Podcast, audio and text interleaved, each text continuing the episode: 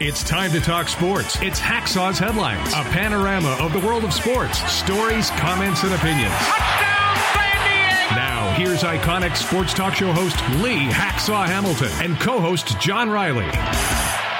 Who wants to talk sports? We do. From our Dixie Line Lumber and Home Center studios in San Diego, it's time for our Thursday podcast. It's Hacksaw's Headlines. Good afternoon, everyone. This is Lee Hacksaw Hamilton, along with my co host, the irreverent John Riley. We welcome you to our Thursday podcast as we get ready to kick off what's going to be a great sports weekend and an absolute ton of topics are on the table. Our Thursday podcast brought to you by our friends at Dixie Line Lumber and Home Center stores. Nine locations in San Diego to serve you. Want to build it? Want to fix it? You will enjoy it this fall because of Dixie Line Lumber. John, welcome to Thursday. We got good stories, bad stories, controversial stories, and a ton of diverse stories to talk about. Yeah, I mean, I saw Hacksaw's headlines and we printed it out here, and there's a ton here. so, I mean, baseball playoffs, NFL, college football, right down the list. Wow. Before we get started, explain to everybody that joins us right out of the gate on our live stream about Fans Forum and about subscribing so they'll get the alerts every time we put something up on our YouTube channel, which is virtually every day of the week. Okay, so you can get involved in Fans Forum, and it's kind of funny. We hadn't even launched the live stream. We already got four questions from 4XLA on the uh, Fans Forum. You know, so if you've got questions or comments for Hacksaw, just type them in the live chat on Facebook or on YouTube, and we'll see them here on our screen. We'll get you involved in Fans Forum at the conclusion of Hacksaw's headlines. You know, is a podcast, so you can subscribe wherever you get your podcasts. But you know, we do it on video too. So it's on YouTube and Facebook. So subscribe wherever you get podcasts. Be sure to like, follow, share, and subscribe. Lee Hacksaw Hamilton on virtually every social media platform. And give John a thumbs up, and I'll take a five star rating if you wish. And by the way, if you like sports, you need to check my website. See that address at the top, leehacksawhamilton.com. I write on it every day of the week. I guarantee you, if you read what I write, You'll be the second smartest guy reading my website aside from the guy that created it. John, let's start baseball. Okay. Uh, the Dodgers get smoked by the Diamondbacks. There is so much like you know bullets firing in social media between Padre fans and Dodger fans right okay, now. Okay, if you're a baseball fan, I will give you some opinions. John will respond. You need to join us in the chat room and answer the question I'll pose right at the end of this Dodgers segment baseball playoffs are upside down. Nobody could have projected what is happening in Major League Baseball right now. First, with the wild card round and all those marquee teams got taken out, then what happened to the 100 win teams here in the second round. The Dodgers get nailed. Hard to believe. Atlanta fighting for its life. That's even harder to believe, and so many others are gone. Complete collapse by the Dodgers. The Diamondbacks swept them. Home runs in every game. Dodgers starters, unbelievable line. Four innings, 13 runs, 16 hits allowed by the three Dodger starters in that playoff series. Equally stunning. Mookie Betts, Freddie Freeman must have left their bats in Los Angeles. those three guys, those two guys went one for 21 at home plate. JD Martinez, who hit a ton of home runs during the pennant race, hit 200. Max Muncy hit 190. Lance Lynn, four home runs allowed in a six batter span in the third inning of that game on Wednesday night. He finishes the season, and he has finished 48 home runs allowed. Bobby Miller had stage fright, could not locate home plate. I thought that manager Dave Roberts just made a bunch of different mistakes that we're going to get to. They sank, I really think, under the weight of the whole Julio Urias situation, the injuries to May, Buehler, and Gonsolin. They just flat ran out of pitchers. Uh, at the end of the day, you have to view this as an unmitigated Dave Roberts led failure you know, for all the great years that Dave Roberts has had in the Dodger dugout and this record 748 career wins, highest winning percentage in Dodger history that includes Tommy Lasorda and Smokey Alston, they have really faltered in postseason. I counted this is the fourth postseason that Dave Roberts has managed in which I think he's made mistakes. Handling, mishandling pitching. Who got the start? Should they have pitched at home versus on the road? Did you leave them in too long? If they're scuffling, why don't you just make it a bullpen day? This is the fourth time in a decade plus that I don't think Dave Roberts has done a good job. You know, 111 wins a year ago and they lost to the Padres, 100 wins this season and they lose to Arizona. And you know, as as mystical as his record is as a Dodgers manager in season, his postseason record is 45 and 39. It's just a shade over 500 with all the talent that they win with and all those division titles that they've won with at Dodger Stadium. I thought he mishandled the pitching staff multiple times. You recall the Max Scherzer year. You recall the bullpen being overworked. You recall Clayton Kershaw being asked to come out of the bullpen in between starts. But Bob Costas just bashed uh, the Dodger leadership. The big picture, yeah, that's great. What you do from April through the end of September. But the overall picture, the postseason record picture, is really, really important. So now the Dodgers have an off season to evaluate that manager and whether or not he's doing the right thing at the most important time of the season, the end of the season in October. Off season, hold your breath. Will it be Ohtani as a Christmas gift to Dodger fans? Off season, stay the course. Don't make any radical changes because you can get all those injured pitchers coming off surgery back. So, at the end of the day, here's my question. As good as Dave Roberts has been, a Dodger fan, join us in Fans Forum. Do you think they need to evaluate this manager? Have they gone as far as they can go with this manager and the success in the regular season that's turned into failure in the postseason? John, your turn to stand up and shout.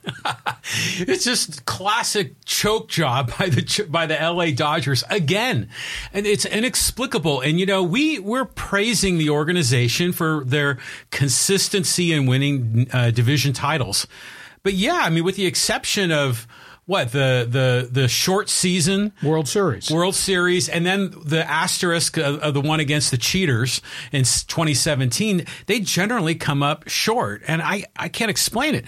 Now the fans apparently they've been calling for Dave Roberts' head now for this has been going on for a number of years. Specifically, specifically about mishandling the pitching yep. staff. So, I mean, what did you see that really kind of rubbed you the wrong way? I wouldn't say rubbed me the wrong way. I just did not understand uh, the ideology. You got Lance Lynn, who came from the White Sox, dragged a terrible home run record with him. Lance Lynn had pitched well at Dodger Stadium. Kershaw, for whatever reason, imploded game one.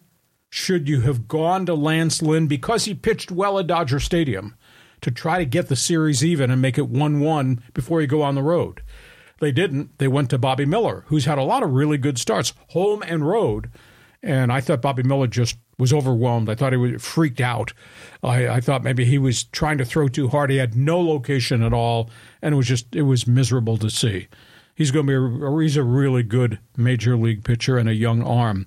But if they'd gone to Lance Lynn, where he pitched well in a comfort zone at Chavez Ravine, and even the series one one, that changes the scope of a bunch of things.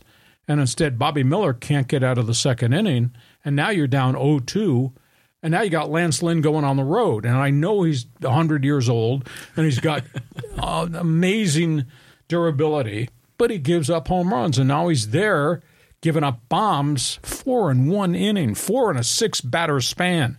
I've watched baseball a long time. I've never, ever seen that. So I, this comes on top of the Kershaw handling a year ago, comes on top of the Scherzer situation a couple years back, comes on top of the misuse, overuse of the bullpen five years ago. So I'm asking a question. Do the Dodgers executives need to evaluate whether they've gone as far as they can with this guy as manager. Well, you, you said that he has a better winning percentage than Walter Alston, than Tommy Lasorda. Exactly. So it'd be uh, unbelievable to fire the guy. I mean, he's like maybe the Ma- Marty Schottenheimer of baseball, where he does great in the regular season. But even if the, he had gotten the pitching dialed in just right, let's say he was a pitching guru and made all the right choices. If Mookie and Freddie aren't hitting, it don't matter. You know, I mean, they, they wouldn't have scored any runs uh, to make it a, a, a realistic series. I guess the thing that shocks me about the top of the batting order, I mean, this is not their first dance in postseason. And those guys just could not handle breaking balls, were swinging a junk outside the strike zone. And these are your two marquee superstars, as if this was their first time in the bright lights and they were intimidated. I mean, I was flat out shocked uh, at the end result. Okay, we go from that to the other National League series. Phillies, home run derby. Holy cow. Who you going to pitch around in the Philadelphia batting order? Doesn't matter because somebody else will hit it out. Bryce Harper, what a gamer. Wow. Castellanos, couple more bombs. Realmuto puts the ball in play. And the Braves have just kind of wilted. And I think this is a wear and tear factor. Max Fried had a phenomenal first two thirds of the season. Then he had blisters, and he's not been right. He's been on and off the disabled list. They don't have Mike Soroka. Um, he's undergone surgery. Charlie Morton's not there now. Uh, Spence Strider can't pitch every start, and he's going to come back and try to extend their season now. Uh, and the Braves bats have kind of gone a little bit silent too, which is stunning because the back half of that's this past season, man, they were just clubbing people. Uh, there's something about Philadelphia's personality. It's like they're on a mission. I mean, they they grind. They got dirt on the front of their uniforms. Uh, they scowl. they play all types of baseball, station to station, or bang it off the walls. There's just something about the personality of the Philadelphia Phillies that say, yeah, that's what a winner looks like. uh, the Phillies and Bryce Harper, excuse me, off topic, Phillies and Bryce Harper are everything that the Padres and Manny Machado are not. Yeah. So your response what Philadelphia has done to Atlanta so far. Well, did you see the press conference where Bryce Harper was saying, "Man, I love Philadelphia. I love my guys." And it was all this positive vibes, all these positive energies that we never saw from the Padres. Um, but yeah, you know, the Phillies got off to a slow start just like San Diego did, but then they turned it around. They figured it out. And all season long, Atlanta had been just world beaters.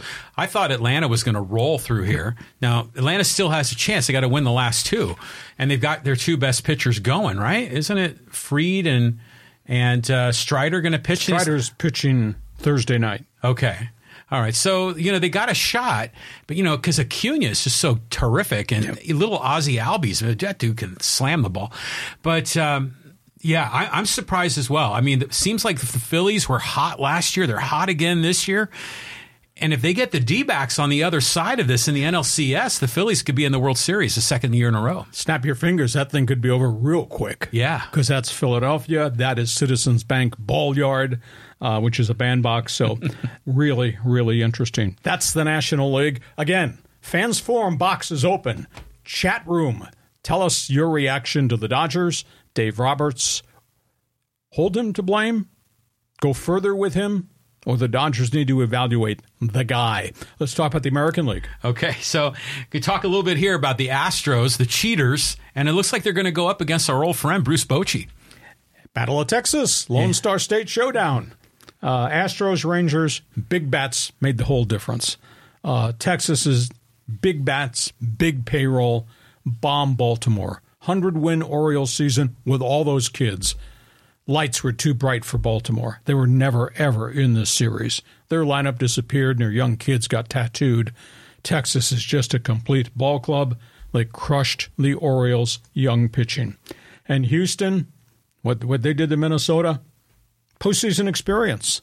Look at the lineup Altuve, Bregman, Alvarez, the old guy, Jose Abreu, I mean, it's a lot of vested veterans with lots of playoff experience, lots of success.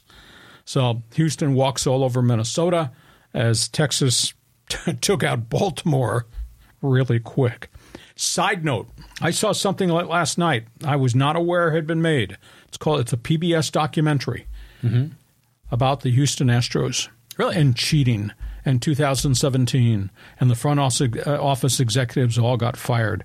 PBS Frontline. Just go to the website, punch it up. Houston Astros. I think it's something along the lines of on the edge Astros baseball. It was it was an hour long documentary on the Frontline program. It was really well done. Your response to the Rangers in Houston, the Battle Lone Star State coming up. Well, I was kind of, you know, hoping those young kids in Baltimore were going to do something. They, they definitely flamed out. But Bochy, man, that dude is like got the Midas touch, you know, and he he won in San Francisco when they weren't expected to win. He's doing the same thing in Texas. And we were suspicious about Texas because of the injuries to Seager and a number, and a lot of those frontline pitchers. Well, Scherzer and DeGrom, Yeah. most notably. and yet they advance. The Astros, I mean, I I want them to lose so bad. I mean, who's still left from that 2017 team? I know it's it's Altuve and Bregman.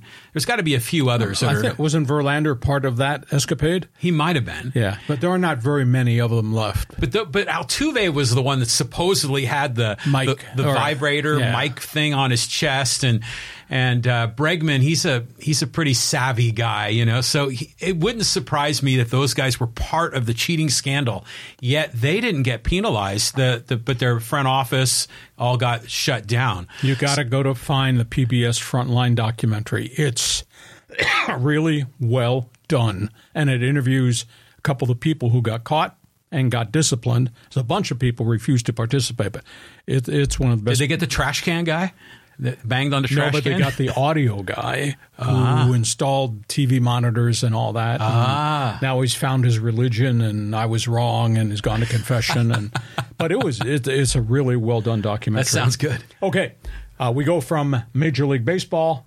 Oh, we got a weekend ahead of us in football. yeah this is going to be great you're the quarterback in the Pac-12 right Lee Farewell tour in the Pac 12. I mean, this has been pretty interesting to see what this last go round before they break up the Pac 12 conference.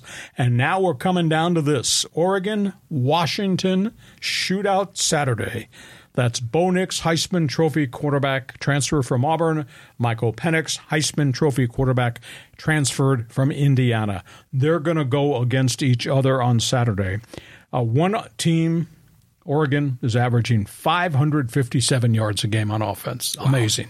No, it's not amazing. Washington is averaging 569 yards per game. Awesome. That is unbelievable. Bo Nix, 1,459 yards, 15 touchdowns, one interception. Michael Penix, the Big Ten transfer, 2,000 yards passing, 16 touchdowns, and only two picks. It's going to be fun to watch the right hander and the left hander go up and down the field. Can anybody make a defensive stop in this game on Saturday, or will it be last guy touches the football probably wins? The, this is a real spectacular game. Yeah, I, I'm looking forward to it as well. And it's funny when you look at it on the screen, Nix and Penix. You know, it's just kind of an alliteration thing. But, I, you know, all the focus I think is going to be on Bo Nix, and he's definitely the more the marquee guy. But Michael Penix, I mean, that guy is an athlete, and I saw him on TV playing when he was at Indiana. He was and- a sophomore and he was running all over the field making plays. yeah, he was. He was tremendous. So, um, I, I know. Is this game going to be in Washington or in Eugene? Seattle. In Seattle. So, okay, I got. I'm going to take Penix on this one. I, I think they're going to win it. Okay, if you're a Pac 12 college football fan, farewell tour for all these schools. You agree with me? Look at all these schools in the conference. Truly the year of the quarterback. What do you think happens, Oregon versus Washington? Now, let's go to the other big college football game. And this got all kinds of implications as it relates to the postseason. Well, didn't this game used to always be at the very end of November, and they moved it up into October, right? Well, because Notre Dame has got this linkage now to the Atlantic Coast Conference, mm-hmm. A lot of the, their games, quote ACC schedule games, are towards latter part of the season. This game's got huge implications. Yes, USC is unbeaten. Yes, USC has a phenomenal college offense, but they don't play enough defense, and I think they, they're going to get derailed. It's critical in South Bend because the Irish have lost twice already in a shocker. You know, they lost in the final second to Ohio State mm-hmm. in a classic game, and then they got whacked by Louisville, of all people. Louisville's having a really good season. Caleb Williams, 1,822 yards, 22 touchdowns, one pick. Huge question. Can his offensive line protect him? He was running for his life in the triple overtime win over Arizona last week. USC coulda, shoulda, might have lost that game. Irish, they're gonna they got a defense that's really good. They're only giving up 279 yards per game. Irish offense doesn't have a lot of sexy names to it, but they're over 430 yards per game. So you got the Irish defense against the Trojans offense, which I think is going to be a huge challenge. Wild card in the whole thing is the quarterback. He's a transfer from Wake Forest. He's a graduate student, Sam Hartman. He makes them dangerous down the field. And USC, I just don't think plays enough defense. Yeah, they get some pressure and they do get some sacks, but then they give up 20 and 30 yard gains. Uh, Sam Hartman's got 16 touchdowns and only three picks. So this game has huge implications for Southern Cal in terms of trying to stay in the upper echelon of the unbeaten, and Notre Dame, which is fighting for its life because if they lose one more, they are dead and gone. Thoughts? Well, even if they've lost already two, I mean they're they're going to be out of the national championship race. But if they're out, if they lose three, yeah, they're not even in the playoffs at all. Now the question I have is, can Caleb Williams play strong safety? I mean, can he be a two way player? Because that defense is atrocious. I mean, why why can they not stop the other side? It's obviously system. Uh, they've got a lot of athletes who can run, but they miss tackles, uh, and the yardage they're given up is just the chunk yardage plays are unbelievable. And Lincoln Riley holds nobody accountable on his coaching staff that life is fine. I mean, I looked up and they were down 17 nothing to Arizona. I said, "You got to be kidding me!" And that's with Arizona's backup quarterback, Noah Fifita. Really? Because yeah, Jayden de Laura was hurt, and Fifita got better and better as the game wore on. And Southern Cal fought their way back, and Caleb was running for his life. And he's making plays down the field, running for first downs. He, he wasn't in the pocket because he was running away from blitzers the entire afternoon. Southern Cal came back and finally won it in triple overtime. And I, USC fan, hey, USC fan on live stream, you believe in your football program right now? Can you believe your coach believes his defensive coordinator, Alex Grinch, is okay? Somebody jump on that USC chat box and tell us what you've got to say. So we got we got a couple of real marquee games to talk about. Hey, our Thursday podcast is brought to you by the good people at Dixie Line Lumber and Home Center stores. You got projects for the fall or stuff you're planning for the winter? You need to take a stroll through any of the nine stores at Dixie Line Lumber and just see what they've got to offer. On we go, John. Oh, here comes some interesting matchups in the NFL. Yeah, so the Chargers. Okay, here we go. They had a bye week, and Dallas has been a disaster the last few weeks. This is going to be an interesting game. Justin Herbert, Dak Prescott. Here comes fireworks for sure. The Bolts, man, they got some big time stats and have also got some big time injury issues. They hope to have Austin Ekeler back and becoming Austin Ekeler of the past, which means run the ball, catch the ball, keep drives going, get some chunk plays. They don't have Corey Linsley, the center. This is a pretty significant loss here. There's a heart disorder, and I don't know whether it's an arrhythmia or maybe there was a blockage or maybe there was an infection, but they don't expect him back for a chunk of time. So that's that's troublesome because they got a journeyman backup uh, as their backup center. And Justin Herbert got banged around in that Raider game, wound up fracturing his finger when he caught it on a face mask. Luckily, it's on his non-passing hand; they can tape it. Uh, he's tough enough. He'll he'll hang in there. Joey Bosa is not hardly practiced. There's a toe. There's a hamstring injury, and most of the other guys who've been busted up. This bye week probably came at the right time for them. Bolts are averaging 404 yards per game. They're going up and down the field because Justin Herbert makes plays but their defense gives up yardage 388 yards per game. The Chargers are 31st in total defense and 32nd in pass defense. Chunk plays, we are. Uh, opposing quarterbacks, when they come to the line of scrimmage against the Chargers, have a quarterback rating of 98. 98. Wow. That's pretty bloody high. Dallas defense is phenomenal 293 yards per game, 15 sacks, 11 takeaways. Number two in pass defense. So they're going to give Justin Herbert some real tough looks, and they are very fast on defense. Only thing that works against them right now is they got some people busted up last week. So they're down at least one cornerback. They lost their inside linebacker, uh, Leighton Vander Esch. He's gone on IR with another neck injury. This will be a challenge to see if the backups can come in and excuse me continue to play the level they've played at defensively. But they they are really athletic. I don't know what's going on with Dak Prescott. Um, they don't have any down the field plays. Their wide receivers are not producing at all. And of course, there's no Emmitt Smith. Tony Pollard can run the football, catch the football. It just it seems to be a lesser Cowboy offense than we've seen in the last chunk of years. They got CeeDee Lamb and they got Michael Gallup, the kid from Colorado State, and they got the veteran Brandin Cooks, but they're just not hitting big plays down the field. And how about this? I mean, Dallas has now played five games on the season. Dak Prescott has only five touchdown passes, and he's got four interceptions already, a couple of fumbles, and nine sacks. They're wow. just not the same Dallas offensive team. So, Justin Herbert versus a really good defense. Who knows who Dak Prescott is? But then again, he's playing a Charger secondary, which has really been shabby. Response? What do you think Kellen Moore's thinking through this whole thing? I mean, he's the former OC at Dallas. He's got a little inside intelligence on maybe what the Cowboys are going to run, right? Oh, I'm sure he turned over his playbook and all that, although it might be different now with Mike McCarthy. But the reality is, were the chunk plays that we thought we were going to get from Kellen Moore linking with Justin Herbert. We have not seen very many of that deep stuff down the field. Now, Keenan Allen's having a phenomenal statistical year.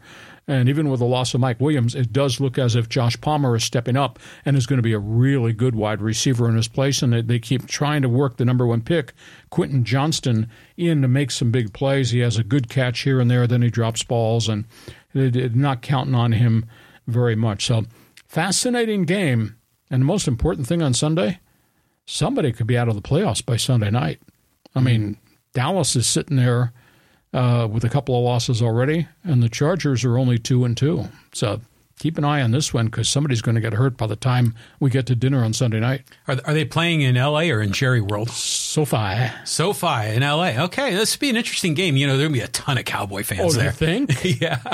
okay, we go from that game. The other big game on the schedule. This is no place for the timid come uh, Sunday. Niners. You know, I remember watching the game last weekend, and, and Kittle was saying, "Oh yeah, we're going to Cleveland." well, this is a complete 49er football team. I mean, they are hot. And they're doing it on offense and they're doing it on defense. And they just beat you up. San Francisco's number three in the NFL offensively, 402 yards per game. Number three defensively, you think you're going to move the ball again against them? Yeah, you think? 266 yards per game. That's all they're allowing on defense. Frisco's got 13 sacks. They got 10 takeaways. Christian McCaffrey pushing towards the MVP award if he doesn't get hurt. He's already got 678 all purpose yards on the season. Uh, obviously, Brock Purdy is Brock Purdy. He's making plays, he's managing the games. 72% completion percentage for Mr. Irrelevant. Incredible. Nine touchdowns, no interceptions. Incredible. And, and that's I don't even know if that if that's the correct word. Brock Purdy has just been phenomenal. Cleveland, number one in the NFL in defense, number one in pass defense, number four in run defense. Opposing quarterbacks, Brock Purdy, pay attention, are completing only 53% of their passes against San Francisco's defense. And when you got third down at the line of scrimmage, good luck to you. Opposing, opposing teams are completing only 22% of the wow. converting 22% of third down plays. Cleveland's got a problem. Deshaun Watson is still out with his bruised rotator cuff, not practicing.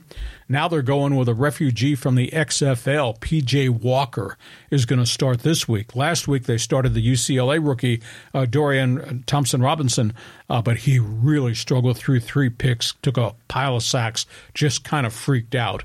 Again, now he understands it regular season's a little bit different than preseason when he did did really really well. Cleveland's got a bit of a problem. Myles Garrett's got a bit of a foot issue there, and of course there is no Nick Chubb. So PJ Walker, XFL, USFL, uh, that's the 49er defense. That's Joey Bosa. They're coming to get you. Yeah, this is going to be a fun game. You don't the, the Niners and the Browns. I mean, they face off like what at once every three years, six Yeah, years. rotate. Yeah, it's pretty rare to see these two teams play each other. But you know, Brock Purdy is he's turning into like this magical guy, like Joe Montana. Exactly. You know, he, it's like he can do no wrong. And who is this guy? And he's baby faced. And they interview him on the post game, and he always kind of says the right thing, and he kind of defers to his elders, like George Kittle and the other veterans on the roster. But this team is is is got the secret sauce, and I expect them. They're going to roll in Cleveland. We get to halftime. Our Thursday podcast brought to you by Dixon Line Lumber and Home Center Stores. John, if there are projects in your house, where do you go to get the material for for the projects you want to complete? Whether it's in the family room, whether it's building bookcases, whether it's outdoors, patio, something poolside, whether it's got to do with lighting. Where does San Diego go? Dixie Line Lumber That's and Home right. Center Stores. Yeah, Dixie Line. You know, um, like you say, you know, fix it, build it, enjoy it. Um, yeah, great people there. They'll take care of you. And, and, you know, whether you're like working on your outdoor yard or your deck, or you just want to get some new kitchen cabinets, yeah, good people at Dixie Line. They've been in San Diego for over a 100 years. Nine locations to serve you. Take a look at this. Take a tour of what Dixie Line Lumber has to offer. We start the second half of our podcast. Again, a reminder coming up right at the end. You're going to take over this podcast with Fans Forum. John just explained to new people on the live stream how the Fans Forum works. Okay, so yeah, this is your chance to get involved. We got a bunch of guys stacked up here. SG Sports Talk Channel, Franco, John, Christopher, um, 4RXLA, Jeff is in the line. So lots of people have questions and comments for Hacksaw. It's your chance to get involved. Just type in your question or comment in the live chat on Facebook or YouTube. We'll get you involved in Fans Forum. And a reminder, you like what we're doing? Share it with your friends. Tell them about our podcast on Thursday, the bonus podcast on Monday. And you're looking for sports information? Hey, this is better than your newspaper. This is more than you'll ever get on TV or from Sports Talk Radio. Sample my website. You won't believe how much information there is. Just type that in, leehacksawhamilton.com. It'll take you there. We're not done talking NFL football as we start the second half. We got something different here. Yeah, I mean, we're going to run down a list of some of these quarterbacks, some really interesting stories in the NFL. Okay, these are hot names, and some of these guys are hurt. Uh, we just talked about Brock Purdy, 72% completion rate, nine touchdowns, no interceptions. Nobody is putting it together like Brock Purdy is. Nobody's talking about Jim Garoppolo with the Raiders because the Raiders are up, the Raiders are down. Garoppolo is 42 and 19 as a starter in the NFL. I mean, it just continues Nice. to do well. This year, uh, he's got seven TDs. Uh, I'm sorry, he's got seven TDs, seven interceptions, and he's got one fumble. But he is 42 and 19. This is a mess in New England with Mac Jones. You know, Bill Belichick, his his season's unraveling. His quarterback, for some reason, is just not dialed into what they're doing with the new coordinator, Bill O'Brien. No offensive touchdowns in the last 42 possessions for the New England Patriots. That's not funny. Come on now. Uh, he's got his quarterback rating is 74. Ooh, is right. Brutal. Five touchdowns, eight turnovers, nine sacks, only 32% conversion on third downs for New England's quarterback. And yet Belichick gives him a vote of confidence for the third straight week. Young guy, Washington, uh, kid came out of North Carolina. They kind of forced him on the field. Sam Howell, he played okay right at the tail end of a lost season last year, but he's getting battered this year. 29 sacks he's already taken in just five games this season. Uh, one of the high draft picks, Anthony Richardson. We talked about his dynamics, his athleticism at Florida. He's gone eight weeks. They don't know whether he needs shoulder surgery, but he got flattened. He's got a shoulder joint injury. He's going to miss virtually the entire middle part of the NFL season. He's had three injuries in a six week span since the start of the NFL season. And as we've talked about, you might run the football, you might look pretty impressive, you're probably going to get hurt. This kind of scares me because this is kind of like Robert Griffin III when he was with the Redskins and mm-hmm. Mike Shanahan played him and let him run all over the field and got battered and his career was decimated and he only played two and a half years and that was it. So Anthony Richardson's hurt. Nobody's talking about this guy down in Houston, CJ Stroud. He's completing 61% of his passes. Raw rookie, bad team. Seven touchdowns, no picks. Wow. No picks for CJ Stroud. Nice. He's got a quarterback rating of 98. That's which very is, good. Yeah, it's very impressive. And Bryce Young, he's struggling. Winless Carolina, five touchdowns. He's got seven turnovers. He's taken 12 sacks.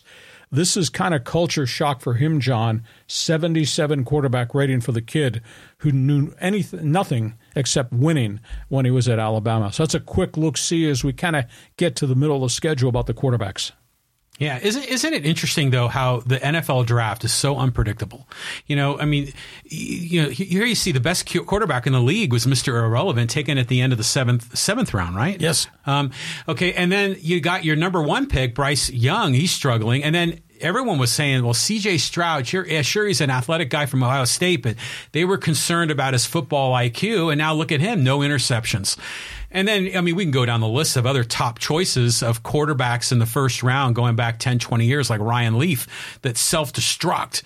It's just funny how every once in a while there's some of those late round picks like Tom Brady, like Brock Purdy, that just really work. It's a long, long season, and, you know, the history is bad teams, top of the draft board, take quarterbacks. Then those quarterbacks go through a tough learning curve, and some do well bunch of them really struggle, and then the odd occasion a guy gets hurt. So I hope the Anthony Richardson situation settles itself and he can get back on the field. But he's, I think he's going to have to change the way he plays in, in Indianapolis. Mm-hmm. On we go from football. Let's talk television. Yeah, I mean this is interesting news. I mean you tweeted about Barry Melrose and the struggles that he's going through. Yeah, you know Dick Vitale, Mr. Basketball on ESPN. The guy on the other side is Barry Melrose, longtime NHL player. Uh, I first met him in the World Hockey Association when he was playing in Cincinnati. Uh, became a, rock solid nine, ten year veteran defenseman. Became a coach. L.A. Kings, Wayne Gretzky era. They went to the Stanley Cup Finals with Barry Melrose. Uh, stayed there three years. Uh, like all things, you wound up getting fired. Uh, went to TV and became a personality. Loves the NHL. Uh, he has just been forced into retirement. He's got significant problems with Parkinson's ah. at the age of 67. Everybody in hockey is wrapping their arms around Barry Melrose. Fun, fun, wisecracking guy. But uh, loved hockey as a player, loved to coach, and loved to broadcast. Dick Vitale has, has run a really tough road uphill. He's been fighting throat cancer for three years. And I think all of us in the media who've dealt with him forever and ever just think volumes of, of great things about him. He has been such a driving force to raise money for decades for the Jimmy V Foundation. Oh, yeah. He was a close friend to Jim Valvano when Jimmy was at North Carolina State. And when Jimmy passed so suddenly of cancer, Dick Vitale kind of picked up the flag and said, let's start the Jimmy V Foundation. And they've raised so much money for cancer research. But he's been fighting a bitter battle with cancer of the throat and his vocal cords. And he's just gone through a third set of surgical procedures.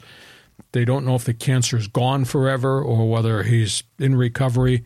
But everybody that I know, and he does, he tweets a lot. Mm-hmm. Um, everybody that I know is just saying, "Thumbs up, Dickie V. You represented basketball. You represented the industry so so well." And I mean, his phrases, all that stuff with him about aircraft carriers and diaper dandies and primetime baby and oh, he just he he brought basketball synergy to television. Oh you know, yeah, I, I, I think he's one of the guys that helped create what March Madness became. Oh yeah, no doubt about it. I mean these these two guys are legends. I remember you know Barry Melrose when he was the head coach of the LA Kings, Kings and I remember he had a big mullet back then. Yeah, well, I had on TV too. yeah, um, but you know this just kind of goes to show you is that you never know what's going to take you out. You know what I mean? I mean, you can get a disease or a health condition in an instant. And the next thing you know, you've got Parkinson's, you've got throat cancer, and you're on the disabled list and maybe worse. Uh, so yeah, we, uh, you know, we, we, we share some love with these guys and hope that they can, you know, recover if if possible. Great personalities, my goodness, great personalities on TV. Uh, I, you know, Dick Dick has really made basketball on television something you had to watch. Oh, big time. And I think Barry has dragged hockey into the focus with national TV contracts just by his persona. I don't know if you know Don Cherry from Hockey Night in Canada. Yeah, oh yeah, well, the yeah, yeah. lead color analyst who's mm-hmm. now retired, but I mean, he made Hockey Night in Canada something special. Well, Barry, without the flaring jackets, Barry Melrose did the same thing for the National Hockey League. One other item, uh, and this is this is kind of serious, and this is kind of hard to watch. It's been it's really been a bad week. You turn on your TV, and I'm a big CNN news fan, and I watch MSNBC a great deal and you see the horrors of what's gone on in Israel and Palestine and Gaza and, and the deaths and, and the, the brutality of Hassa. Um, it's impacted athletes. Orioles young pitcher Dean Kremer pitched in the playoff series in which the Birds just got knocked out by Texas. His mother, father, and extended family all have ties to Israel. He's got three different families that are stranded in Israel right now. His brother is on the front. He's in the Israeli military. Really? And his kid, Brandon Hyde, the Orioles manager, came to him on the weekend and said, I will understand if you do not want to pitch this week because of what's happening home. He said, Give me the ball. He went out and did the best he could. He got rocked. He got knocked out finally in a blowout loss. But you know, we think about athletes and they make all this money and in the playoffs and they're on TV and their personalities. They got lives. Yeah. And Dean Kremer is dealing with this significant thing. And the other one is the Detroit Lions, uh, young linebacker Alex Anzalone. His parents were on a tour in Israel. They got stranded. They could not make contact with them up until last night. He finally got a note, or, or I guess a text, from a distant family member that his mother and father finally got out of the country and were on a flight today, I believe, back home to the United States. They were on a religious tour with priests uh, to different different uh, areas uh, to study Judaism abroad. So we think about athletes and all the things that are going on with games and how we enjoy them but they're human beings and they got issues too. Yeah, I mean, we, they they have struggles. You know, we've talked about those that are going through mental illness crises or they have addiction issues. Um, and yeah, and this is kind of weird when the world of you know, politics and sports intersect. I, I, remember when the Ukraine war began, there were a lot of basketball players that were caught. I think one of them was Winston Shepard III from San Diego State. So these kinds of things happen. And you're right. We think of these athletes, they're either on the field or on the court performing, or they're, you know, at, at some celebrity bar and TMZ is there, or they're in their palatial estate. But yeah, sometimes there's like horror that's going on in their lives. And imagine trying to compete on the biggest stage, knowing that your parents' lives might be in jeopardy. I mean, it's got to be tough. Exactly. Hey, listen, it's your turn now to take over this segment of our podcast. It's called Fans Forum. And of course, our Thursday podcast brought to you by Dixieline Lumber and Home Center stores, serving San Diego for more than 100 years, nine locations to serve you. You got projects. Go take a tour of the Dixieline stores. They'll be glad to help you. John, you got a lot of best friends out there. All these people are messaging us from left field. Yeah, they are. okay, go ahead, get started. Okay, so this let's let's go this one with 4RXLA. He says, "Not a coincidence Bochy has taken a last place team to the ALCS while Roberts is failing worse than Bobby Cox in the playoffs." Well, I do think Dodgers Dodgers have to evaluate has this guy taken us as far as they can take us. Uh, there's no doubt that Bochy – uh, is just a really good manager. He's a player's manager. He's an old school guy. He does obviously take take some of the analytics, but it's his dugout, it's his clubhouse, it's his team on the field. Now, I will say this Chris Young, the ex Padre pitcher, who is an Ivy League guy, uh, he spent a lot of money in free agency. I mean, the amount of money they gave Corey Seager, what they did in free agency uh, to get Jacob DeGrom, what they did when they made the trade to get Max Scherzer. I mean, they built this thing to win. They got Nathan Eovaldi uh, from Boston. I think the most amazing thing is Texas has had so many pitching injuries, and yet they're there. Yeah. yeah. they're going to the American League Championship Series against the enemy in the battle of the Lone Star State. So Bochy's Bojay is an old school baseball guy. He just knows the biz. Yeah, I mean he's a special guy, definitely a Hall of Famer.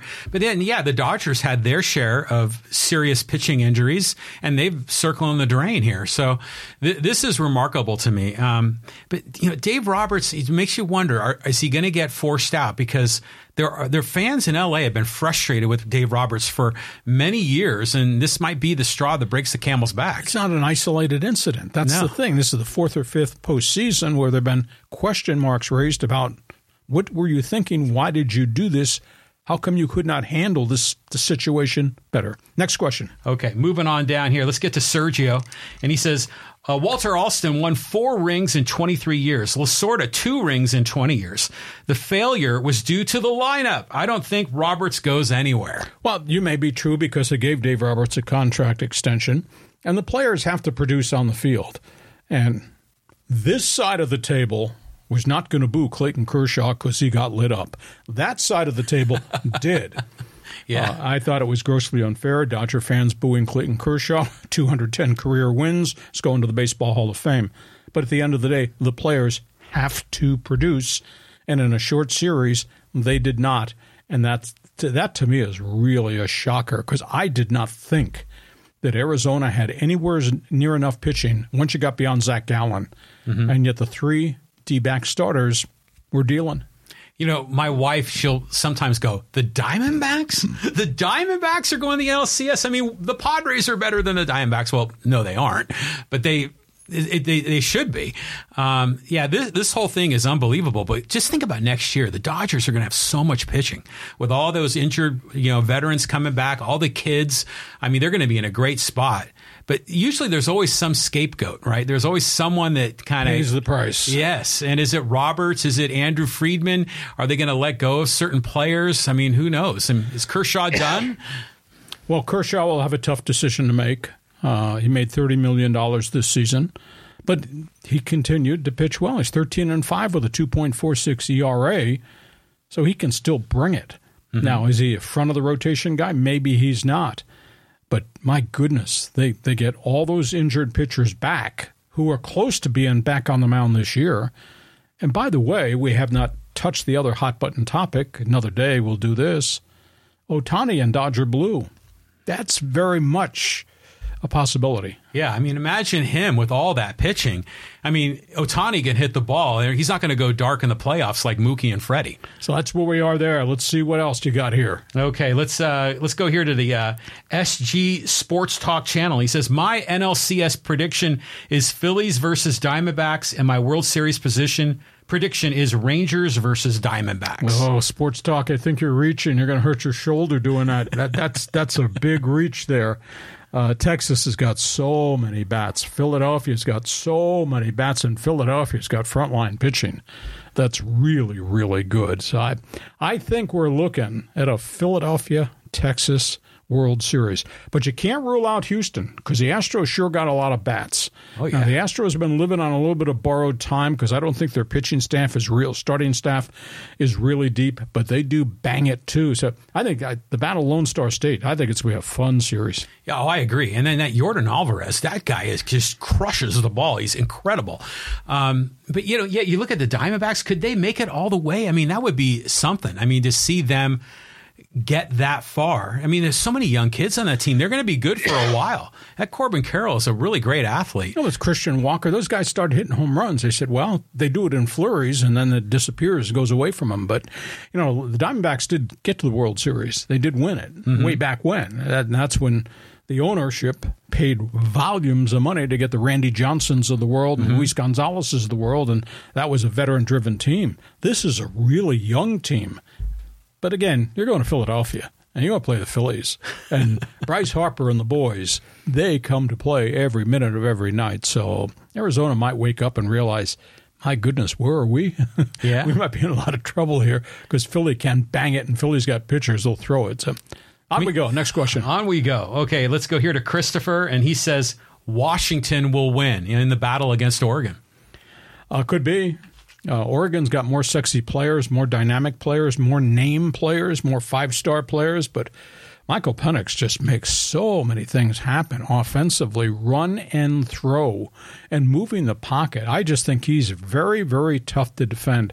This will be a great game, and uh, I, I think we talked last week. I was just sick in my heart watching games last week and thinking, this is the end of the Pac 12. This is a great farewell tour. This is the year of the quarterback. I said that the first week of September as the season was starting, and it's really panned out. I mean, from, from Oregon to Oregon State, Washington to Washington State, the Trojans, the Bruins, and what's going on in Boulder with Neon Deion and that coaching staff and getting those kids ready to play, and they, they play really hard.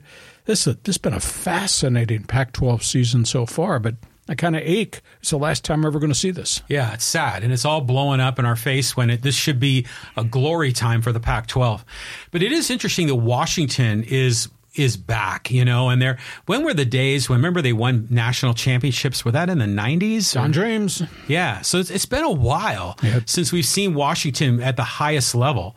I mean, could you imagine in the final year of the Pac twelve having two Pac twelve teams in the college playoff? Oh, I think it very well could happen. Now it's weird because the Pac twelve championship game might involve Oregon Washington in a rematch. Interesting. Yeah because there's no more divisions. It's one lump sum group of teams together, and one plays two in the championship game up in Vegas. So keep keep that in mind. We might get a rematch here before we ever get to the college football playoffs. On we go. On we go. Here, let's get John in. And John says, uh, worst nightmare for Preller. Snell and Hader both signed with the Dodgers. Well, the only question is you got the Ohtani issue also. And yeah, I don't think the Dodgers are going to go to a $400 million payroll you know, Dodger payroll is pretty doggone significant right now. Now, if Kershaw retires, that's 31 million, I believe, that comes off the books that you can use towards somebody. But I don't, I don't think those guys are going to wind up at Dodger Stadium. Uh, I hear St. Louis is going to make a run uh, to try to sign three free agent pitchers because the Cardinals seem to think they have a good young everyday team. They just need arms, and I hear they're going to make a run at Blake Snell. And if St. Louis is willing to meet Scott Boras's dollar figure, then maybe Blake Snell winds up there rather than somewhere else. But uh, I don't think the Dodgers are going to go. Both of them, might. would they make a run at Ohtani and one Padre? Maybe. But again, the payroll. You know, you don't want to go busting over that luxury tax by a large volume of money. The Mets are out there, you know, and the Mets divested themselves of big money with Verlander and Scherzer. So the Mets, they got space in that checking account to dive back into free agency. I don't know how Snell would do in the glaring spotlight that is New York media. That'd be fascinating mm-hmm. to see. But if anybody's going to overpay, it's probably Mets owner Steve Cohen. And yeah, that's November 1st. That's Scott Boras calling Steve Cohen at Citi Field in New York. Well, I, you know, we talked about all the veteran players coming back from injury with the Dodgers, the pitchers, all the young kids. You wonder, is there any room, you know, for a Hader or a Snell on the Dodger roster? There's, you know, people always speculate that Snell is going to go back home to Seattle and sign with the Mariners. I mean, what do you could, think of that? Could well be. Now, does Seattle want to pay $30 million or $25 million for a pitcher? Jerry Dipoto is a very active general manager, but five year contract, 25 million per season for a pitcher who's had surgery once already. I don't know that I'd go five. I'd, I'd go three. I might go state of the art money. Hell, if you're going to go state of the art money, keep him in San Diego. Give him three years at 25 mil and just get him back in the rotation. But uh, I don't think Boras is going to get five years from anybody for any pitcher. Period! Exclamation point. Okay, a couple more here, and then we want to do social media too. Uh, okay, let's uh, let's get Franco in. This is a quick one. He says, "Great hearing you at 3 p.m. Just like the old 690 days." You are right. We are bleeping brilliant. and I, hey, you guys on live stream, you owe me you need to tell all your friends what we're doing on this podcast every Monday, every Thursday, and you need to check my website too. End of my sales pitch. But hey, Franco, thanks for being with us. Okay, let's let's uh, get some social media people here involved. There's some good ones in here. Um, This is from uh, Jay Nuanez talking about the Dodgers, and he says, "Same old hacksaw, wrong as always. I love how the Dodgers choke in the playoffs every year. Yet if the Padres won ten out of eleven division titles and a half ring to show for it, you'd be trash talking them as always. They are not the successful organization you are trying to make them out to be." Now, is he referencing Dodger Blue or is he talking about Bad Baseball Brown and Fool's Gold Padres? I think he's talking about blue. oh, hey, Dodgers have great records in season, postseason, saddled by an awful lot of disappointments. But all you need to do is look at the fact they draw 4 million fans. They have a history and a legacy and a consistency that goes back a long, long way. So I'm I'm impressed with the Dodgers. I think they're a classy organization, and the Padres. This current ownership is the best we've probably ever had since the days of maybe John Moores Larry Lucchino saving baseball for San Diego, like Ray mm-hmm. Kroc saved baseball for San Diego back then. But there's been no no consistency in terms of being able to win. Hey, I'm entitled to my own opinion. You're entitled to disagree, but I'm a talk show host. You don't want to argue with me. Well, Dave Roberts, you ever think that maybe he overthinks it? He maybe outsmarts himself with the decision making in the playoffs? That uh, that's an ideal question. Uh, I don't know if you, if you asked him, you'd ever get an honest answer. Um, but there's just been so many faux pas with pitchers postseason. I mean, if it were an isolated one-time thing, okay. But the fact it's it's kind of impacted five times in the postseason. Who you started, who you asked to go into the bullpen between starts, your overuse of the bullpen, yanking guys early versus leaving Lance in, Lynn in to give up four bombs and six batters. I mean, it's just way too many breakdowns for me. Yeah, unbelievable. I mean, lots of people here are commenting on the Dodgers. Here's one from Bitter Actor. He says, Name a team that has devalued the 100 win season more than the Dodgers.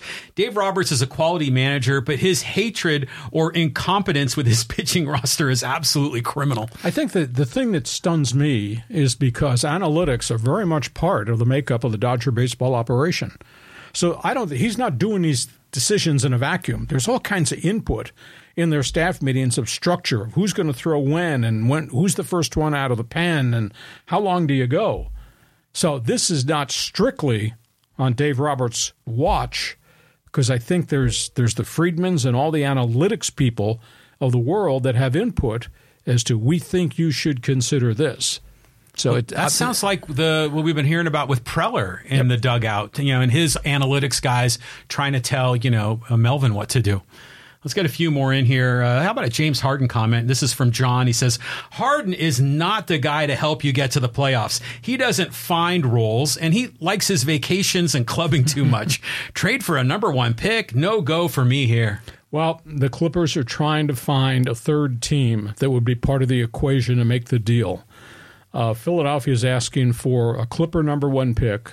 They're asking for one of their guards, uh, Terrence Mann. They're asking for a flip flop of future number one picks, where they would they would get the higher pick from the Clippers, and they're trying to get a, a first round pick and a couple of expiring contracts from another team. To it'd be a complex deal.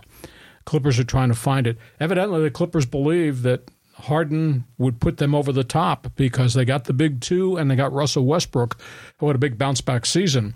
But man, I think the dynamics of your offense really changed because James Harden has to have the ball in his hands all the time. All the time, yeah. Yeah. So how does that equate with Kawhi and with Paul George, and then how do you mix and match him with Westbrook as first guy off the bench? Uh, we'll see, but I mean, NBA people that I network with are telling me these talks a bit started up this past week, and they they think by opening night something's going to happen. Which, wow.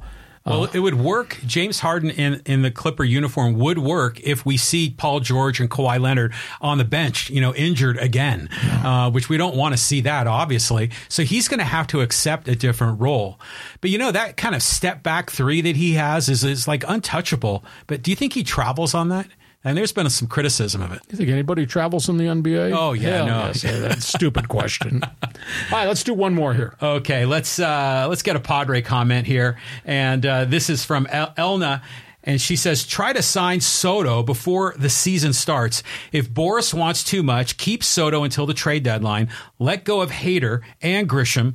I suspect Snell will have a down year after he's paid. And then, quote, I've watched your sports show as a child, Hacksaw. I'm glad to see you online. Well, thanks for coming along for the ride on this as we've gone into new technology here uh, on our live stream on my YouTube channel. Uh, Padres, tough call. Uh, based on the dollar situation that we keep hearing that this payroll's coming down to 200 mil, I would not give Soto a contract extension right now. Do it again. Prove yourself again. See if you can lead us again and see if the rest of these guys come along and all have bounce back seasons. But if they're going to pare this from 253 down to 200 million, there's going to be guys that are going to have to vacate uh, this roster, and I, w- I would assume that would be both Hader and probably Blake Snell. My biggest concern is because you got you got those two name pitchers who who are walk free agents. You got three starters back end of the rotation, all have pricey options. Now you're going to overpay to keep Wacha. You're going to overpay to keep Martinez. And if, if, if the answer to those is no, then where are the arms coming from? I hate to say this, but we could get by to the winter baseball meetings in December, John, and we could have half a roster here. I mean, if guys leave, and how are you going to replace those guys if your payroll's coming down? So they're painted into a real tough corner with what they have and what they've given the Xanders and the Machados and Soto and Tatis and to a degree Cronenworth. They're in a real tough corner because they've committed significant money to those guys, and now now you're going to have to face the reality that maybe this year was the only year they had a legitimate chance to do it. Because I don't think you can go get stars to join these stars at affordable prices. I don't think guys are going to come here at discounts just to play with Manny and Soto and El Nino. Well, if you go from 253 to 200 million a year, Soto has to be one of the guys you're going to trade because you, you can't trade um, Machado or Bogaerts or Tatis with those, you know, locked in long term deals. Soto will be dealt if they have to get down to 200. But I think this is just proving, you know, this whole strategy of buying top talent you know, it, that's okay if you got like two or three guys, you know, including pitchers that you buy.